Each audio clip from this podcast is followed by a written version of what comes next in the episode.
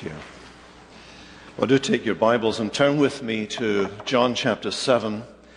We're looking at this, one of the uh, crucial moments in this gospel story, uh, which in many ways centers around it. As you, as you read the Gospel of John, it's very hard to find loci around which to gather the movement of the gospel. But one of the, one of the ways in which you may do this is to look at the gospel around the various feasts of the Jews that were held, and we're coming to the Feast of Booths or the Feast of Tabernacles uh, that uh, really occupies chapters 7 through 10.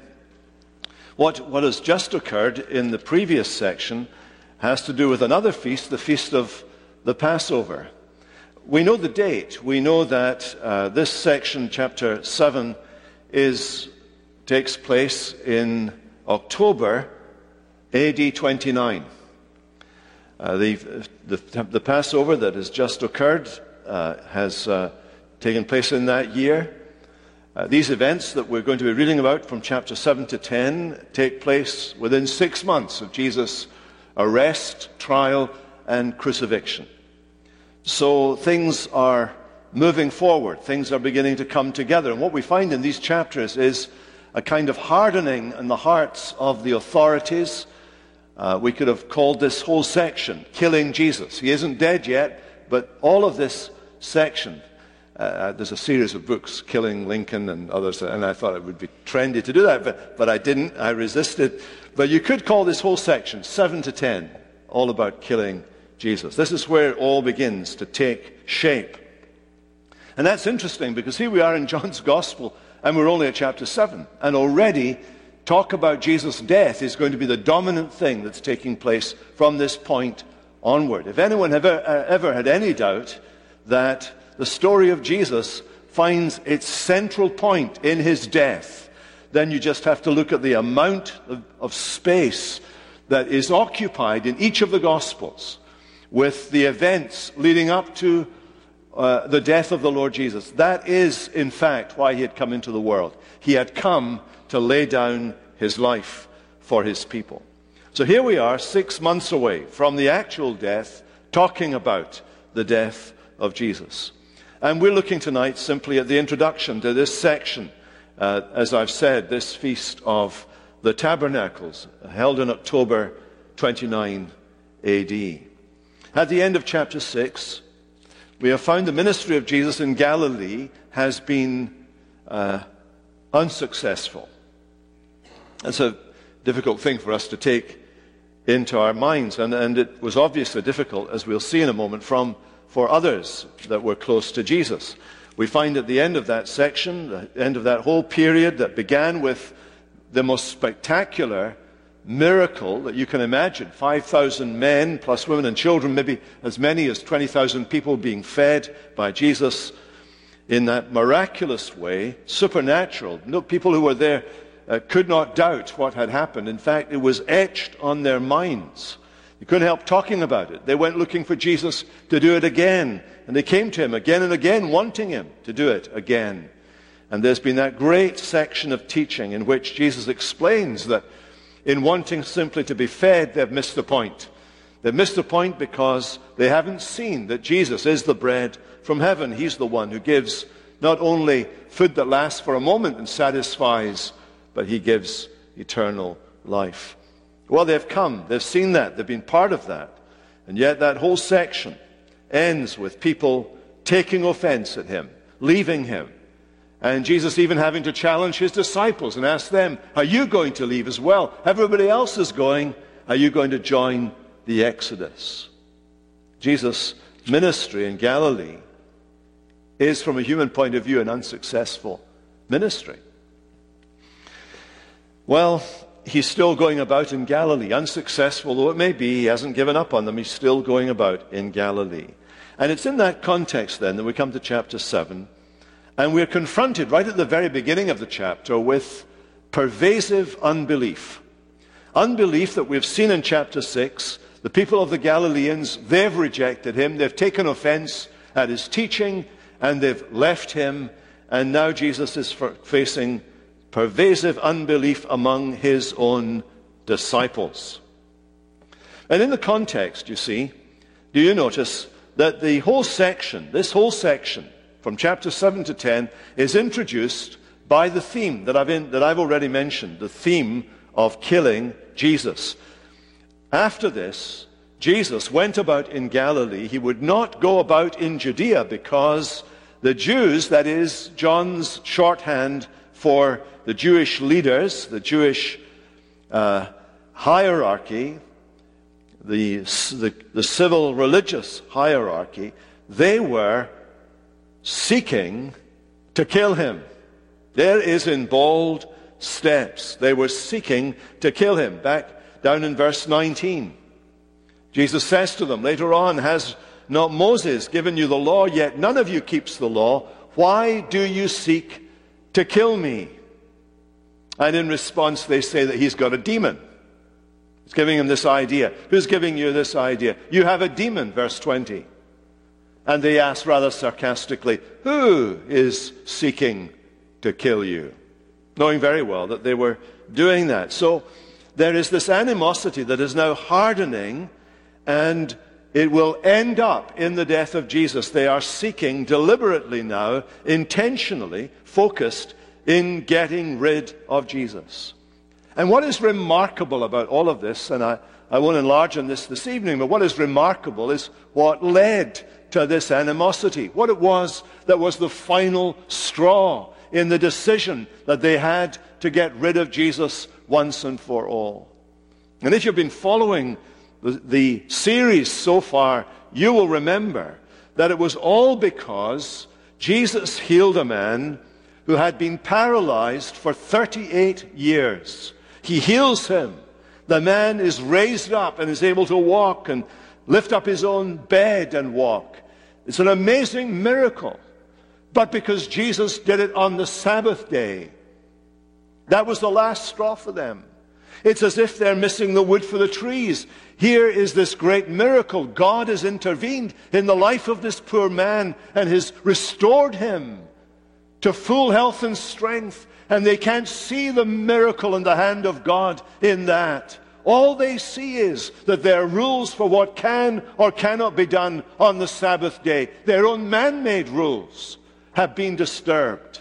And they are now fiercely antagonistic. They are now resolved in their mind. They are going to kill Jesus. That's the context of this whole section now as it develops. And it's against that background then that we are introduced to Jesus' brothers.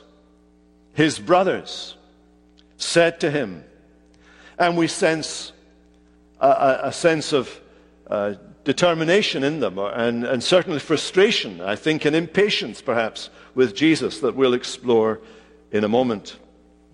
Their brothers, his brothers, spoke to him. Now, let me just add a little caveat here. Jesus had brothers. They were his natural brothers, born of his mother. They were younger brothers. We don't know if he had sisters as well. I mean, he certainly had brothers.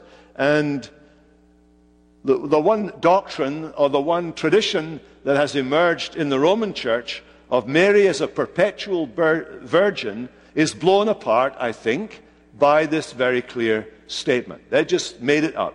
They just made it up. It's just one of those inventions of Rome in order to maintain this Mariolatry that they have developed over the years. Mary, their mother, does not emerge at this stage with a strong faith in him. She's been going around with the brothers, and they are presented at various times already in this gospel. In chapter 2, you have Mary. Uh, is presented in that chapter as trying to frustrate the, the plan of God in Jesus' life. And here his brothers do the same. In fact, we're going to be told in a moment that his brothers did not believe in him. I, I think John includes these facts to encourage you, if you come from a family where there is strife over the things of God, where perhaps some of your siblings don't believe in the Lord Jesus, or perhaps your children don't believe in the Lord Jesus, or parents perhaps, or other family members. It's encouraging to find this in the story. And it, the interesting thing, of course, is that these were the brothers of Jesus. They'd been with him. They, we're told that they were traipsing around behind him along with the disciples. There was Jesus, the disciples, his family. They were there. They were, especially when he was popular and on the rise, and there were crowds going to hear him. They wanted to be there. They wanted to be seen to be part of the roadshow, the Jesus roadshow, as it made its way through Galilee. And John is writing this gospel at a time in which, of course, the story is, has well developed from this stage. The people who are reading this for the first time know about these brothers. They know that these brothers eventually come to follow Jesus James and Joseph and Simon and Judas, not Judas Iscariot, but another Judas. They come to believe in him. They're mentioned in Matthew 13. James, in fact, would become one of the leaders of the church in Jerusalem, mentioned in Acts 15. And this same James would actually write a book in our New Testament. Isn't it amazing that at this stage, and you can imagine the shock of the people who first read this gospel, they knew about James, the great church leader. They knew about the brothers of Jesus who were the great believers. And here John is saying that this crucial moment in the life of Jesus, when the authorities are plotting to kill him, and Jesus is being abandoned by all his friends, by his followers, that at this stage, this vulnerable point in the life of Jesus, his brothers did not believe in him. And, and you can see uh, carefully the connection between their unbelief in verse 5 and their excitement in verses 3 to 5. They say to Jesus, they come with this proposal leave here, go to Judea, that your disciples there also may see the works you're doing.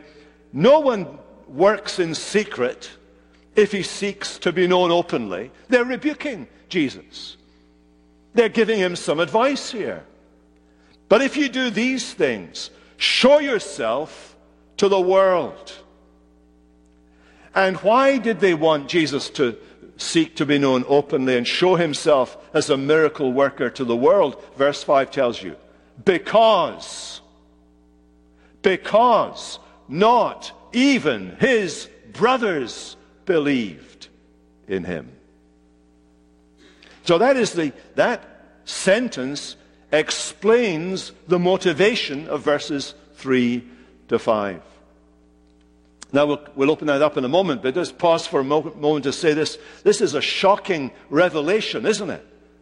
This is doubly shocking. If they had said to Jesus, We actually don't think you can do this, we, we think all these miracles are just smoke and mirrors, that this is just, you know, some engineering behind the scenes, that, that in fact, this is all just a fudge, that this is, this is not real at all and we don't want to be associated with you. If they'd said that, we could maybe understand that. If they'd said, we're embarrassed by what you're doing, we, we would have understood that too. In fact, they never question what Jesus is doing or has done. They, they've seen what he ha- is doing and has done. They believe in the miracles. They believe that he can do these things. They're amazed that he can do these things. Actually, they love the fact that their big brother Jesus can do all of these things. And they really want him to make an appearance in Jerusalem and reverse the trend. They think if only you went to Jerusalem, you can reverse the trend. These people in Galilee, they're numps, numpties. They're numbskulls. They, they're idiots. I mean, they're just the, you know, Galilee, for goodness sake. Is not, you, you don't go, if you're really running for office, Jesus, you don't go to Hicksville, USA. You go to Washington. You go to the big centers. You go to New York uh, or, or even a little place like Philadelphia. You go there in order to try and drum up some support, they're saying. And the passage says they wanted that because they did not believe. You see, those people who'd left him, the Galileans, and the brothers who were still with him, were unbelieving, and their unbelief stemmed from the same source. Both of them wanted something from Jesus. The Galileans, we learned, wanted food for life. Lord, what we really like you to do, you can talk about eternal life as much as you want. You can talk about being born again as much as you want. That sounds all very good. But actually, we saw what you did that day when you fed the multitude. And we really would like if you would do that every day. We wouldn't have to work. We would just have to turn up here every day and you would feed us. It would be a ticket, a meal ticket for life.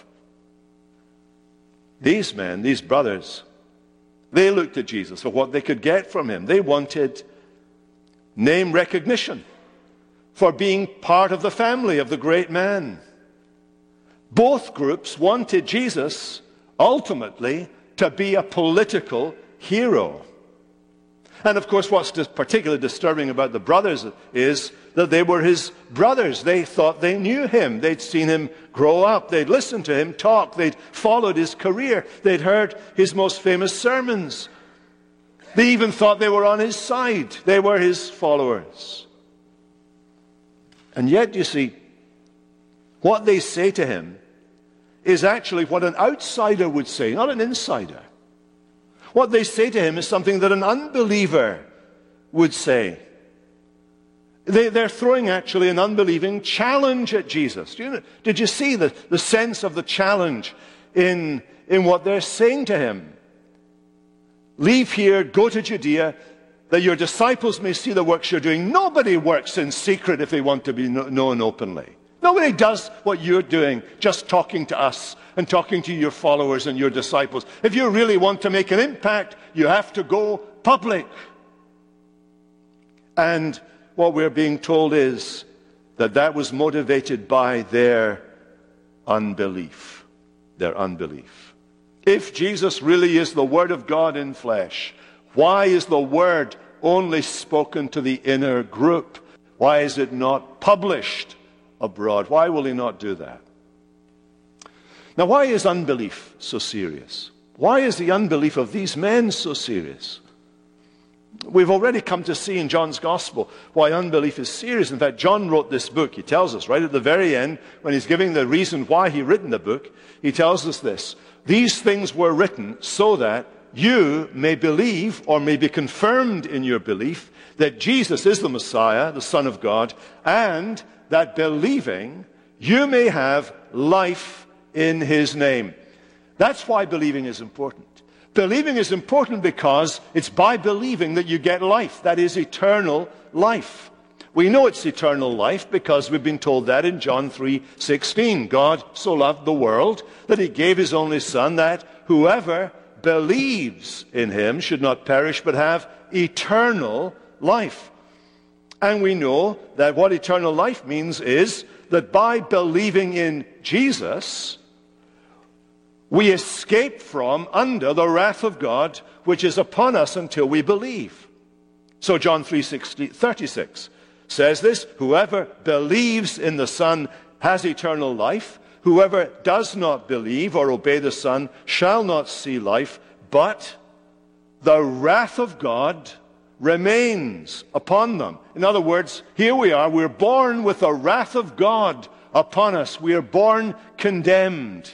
And every day we sin, we condemn ourselves again and again and again and again in the eyes of God. We are born condemned.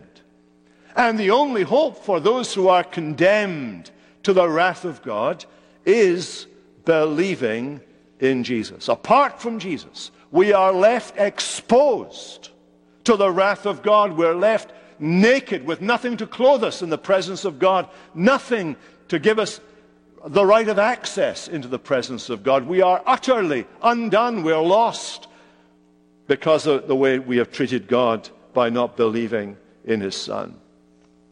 These men believed, but they were not believers at this stage in their lives. That's the shocking revelation that John gives to people. These men who become well known in the church.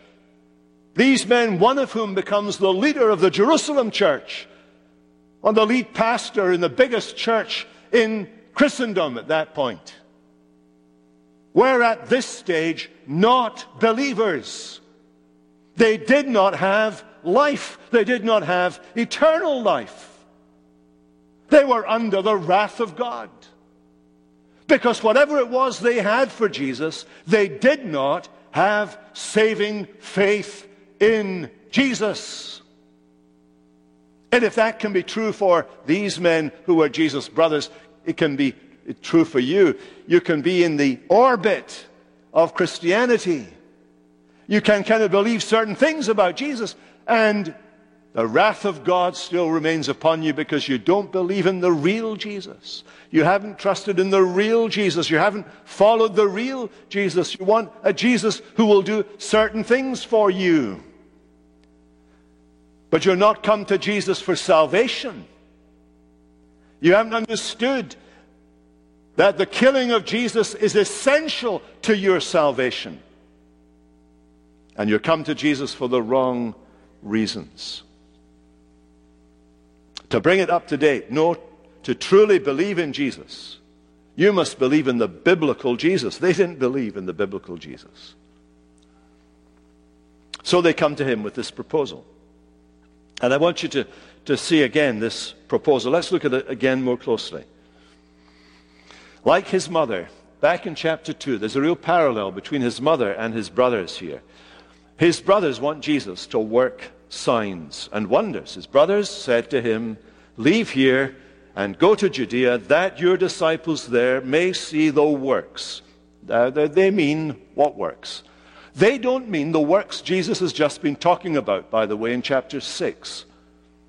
The works there that he wants to talk about are not his miracles, but the work he does in your life, the work he does in transforming you, the work he does in saving you. That's what he wants to talk about.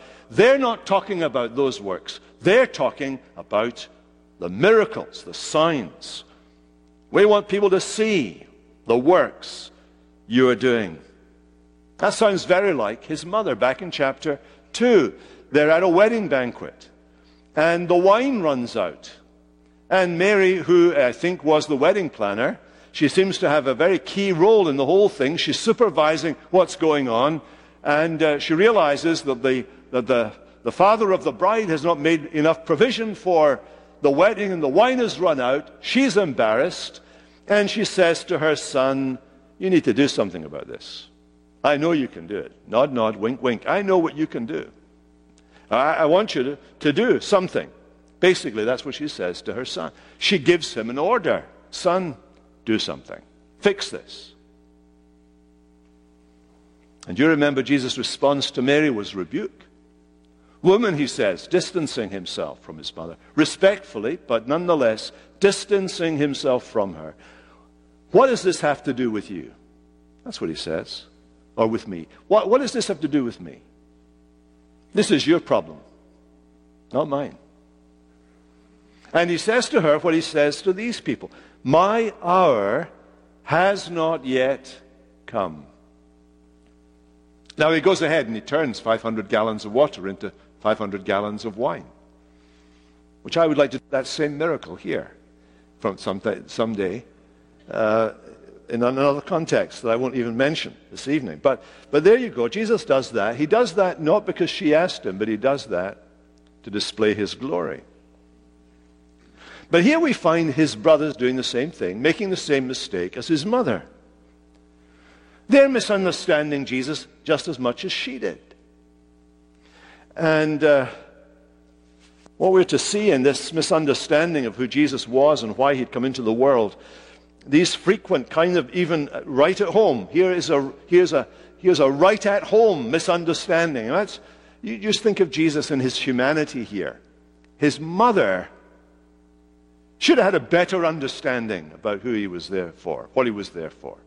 Don't you think? I mean, she'd seen angels. She'd heard choirs of angels. She had seen, she knew this is the miracle baby. This is the real virgin birth, the only real one there ever was. that came was spontaneously by an act of God implanting this baby in her womb. She had known the miracles. She'd seen the gold, silver, and whatever it was frankincense, myrrh. She'd seen that. I got all mixed up there with other things. Stop laughing.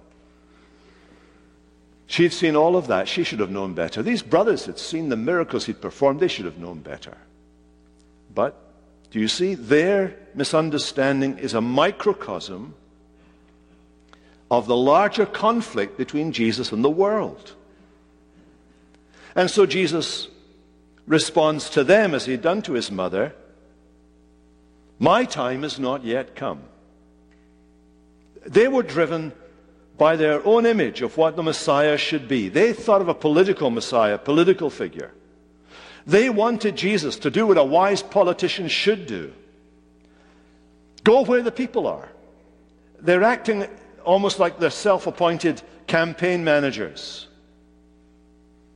They were like the little guy in, in West Wing who's always telling the president how he should present himself and appear before the people.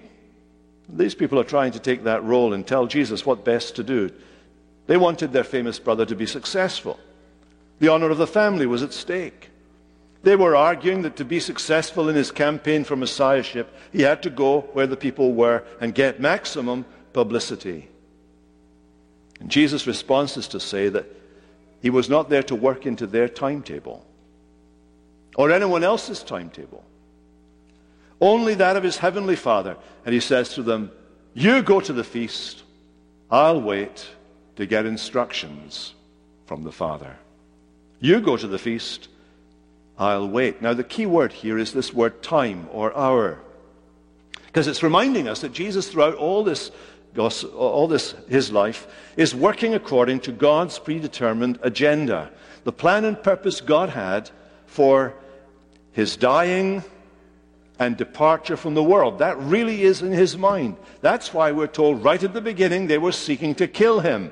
That's where he's going. That's his destiny. He has come into the world for this. He's come to lay down his life. But he has done it. He's come into the world to do it not in the world's time, but in his Father's time. And there's no doubt that although the time has not yet come, the time is going to come. What the brothers did not see was that the opposition to him was growing, that it was deeper, greater than they could ever imagine. And that was the difference between their time and Jesus' time. Look what Jesus says to them Your time is always here. He's saying to them, you know, you can do what you like, basically. You're not under orders. I'm under orders. It's okay for you to go uh, into Judea and go up to Jerusalem. Nobody's going to hunt you down and kill you. They don't hate you. The world cannot hate you, he says to his brothers. Why can't they hate them? This is the reason. I told you it earlier. They don't believe. And because they don't really believe in Jesus, do you understand? The world does not hate them. They're absolutely under no risk whatsoever going up to Jerusalem because they don't really believe in the real Jesus. The world doesn't hate you. Your time is always here. You can do what you like. You can move freely. You can go up to Jerusalem. You can mix there. You can, you can be seen there and so on. Nobody is going to annoy you or disturb you. And that's one of the reasons why you can speak so optimistically. That if I go up, uh, it'll be okay. It's because you actually don't see what's going on here. You don't understand the spiritual conflict that's going on. You don't understand that the world does not recognize the Messiah. You don't understand that my very being here in the world as the God man, as the perfect man, is an indictment of the world. It is the condemnation of the world. Sometimes we don't realize that, that the presence of Jesus is not a comfortable presence. The presence of Jesus, and by extension, the presence of the church in the world, is an indictment of the world. We don't understand that we don't have to say anything condemning. We just have to exist. And our very existence is an indictment of the world. Some or other, we've got it into our heads in evangelical circles that if we just play the game or, you know, are nicer or we kind of leave out the things that people are offended by, that somehow or other the world will love us and welcome us. And Jesus is saying, eh, well, they may do that, but it's the only reason they would do that is because you don't believe. You don't believe, because if you really believe, then you're alongside me, and the world hates me, and the world will hate you because you love me, and you're related to me. Not by birth, but by grace. The world can't hate you, he says to his brothers, because you're motivated by the very same thing the world believes and the world is motivated by. But he says, notice his language, he puts it emphatically. The word me comes first. Me they hate. Despite their optimism, there was no neutrality there in Jerusalem. The, despite their optimism that, be, that he would be well received, the crowd in Jerusalem were not sitting waiting for this Messiah to show up. In all their festivities, they would not be celebrating the arrival of God's anointed one, certainly not this anointed one. They did not recognize him. They did not love him. They did not want him. They hate him. And why? Because his very existence is a testimony that the world's works are evil. He has exposed their deeds. Deeds they thought were okay, were right and fitting. Deeds they thought were acceptable to God. Deeds that accorded with their standards. And his teaching, it was his teaching that disturbed the world's sense of who it was. His word challenged the world's desire to be itself. It aroused the hatred and violent opposition of the world. And so he says to them, You go up, but I'm not coming with you. I'm not coming with you. And he didn't go with them. Later on, he went up to the feast, but you notice he does not go as they asked him to and go publicly. He goes privately. He goes in disguise, as it were. He goes incognito. He goes up secretly. He goes up as one of the pilgrims. He waited until the authorities had done all their searching, looking for him until they'd come to the assumption that he wasn't going to come and was staying away. Only then did he go up to the feast. While Jesus' brothers were driven by popularity and politics, Jesus is driven by a knowledge of who he is. He's driven by the will of his Father. He's absolutely submissive to the will of his Father. And what we discover here is that the real issue, the real issue lying at the heart of this is his brothers did not know who their brother was. They did not know who Jesus was. Look at these people in Jerusalem. When they were looking for him, they're, they're asking the question, Where is he? And there's muttering about him among the people. And some are saying, He's a good man. Well, he was a good man. Others were saying, No, he's leading the people astray. That was a very bad thing. The language that's used there is something that's forbidden in the law of Moses and was punishable by death. So there is a whole range of view about Jesus. And there is this utter knowledge, fear among the people. They knew that the authorities were out for him, and so nobody talked. Nobody spoke openly about Jesus. Things are hardening, and death is approaching. Now, how, what relevance does this have to you and me today? Well, the relevance it has has to do, first of all, with whether we believe in Jesus. And the understanding that believing in Jesus immediately reconciles us to God and alienates us to the devil and the world.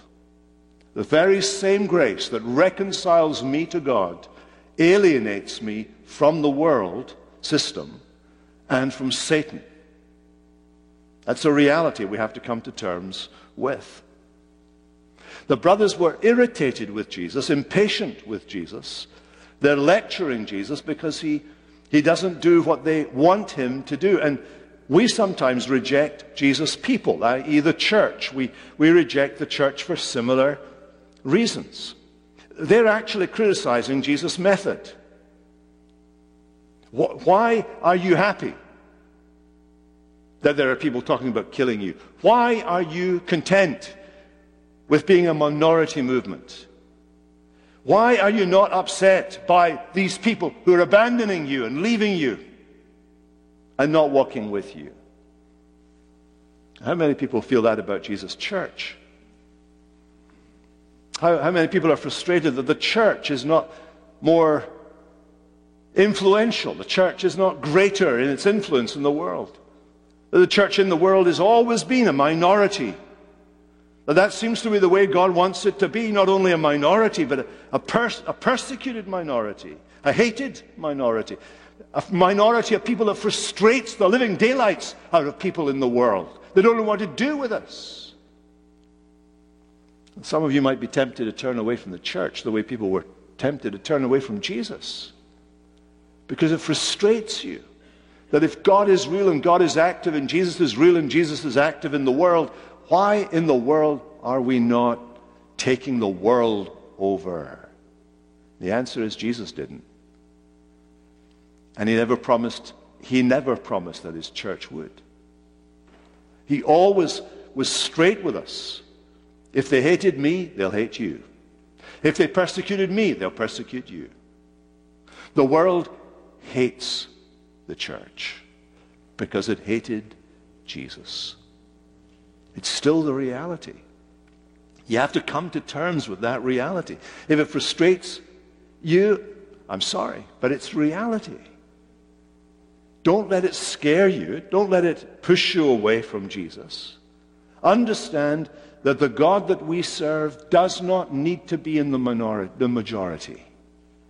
He, you know, people who are secure in themselves don't mind being in a minority of one. You ever notice that? But really strong people, they don't mind being in the minority. God, God is really secure in himself. He has nothing to prove to himself. He doesn't need to be in the majority. He has always worked with a remnant. It's the old message of the Old Testament. He has always worked with a, rem- with a remnant. In the New Testament, he says the same thing about the church. When, he's, when Jesus is sending messages to the church, what does he say to the churches? He that has an ear to hear, let him hear what the Spirit is saying to the churches.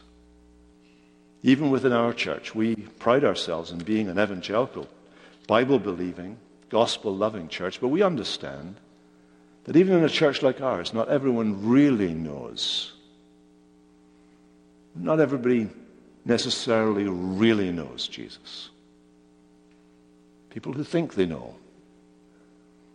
Which is why I'm asking you this evening are you really believing in the Jesus who is, not the Jesus of your imagination, but the Jesus who is? Now you're following him, whatever comes whatever comes. Let's pray. Father, we thank you that uh, our Lord Jesus did not shirk the responsibility you laid upon him, but in every detail of his life followed the timetable that you had prepared for him. And tonight, as we face again the tension between belief and unbelief, we pray that you would so encourage our hearts as we read this story with the knowledge that, in fact, we are truly trusting, simply trusting Jesus. We pray for the growth of that faith and confidence in the days to come. In his strong name we pray. Amen.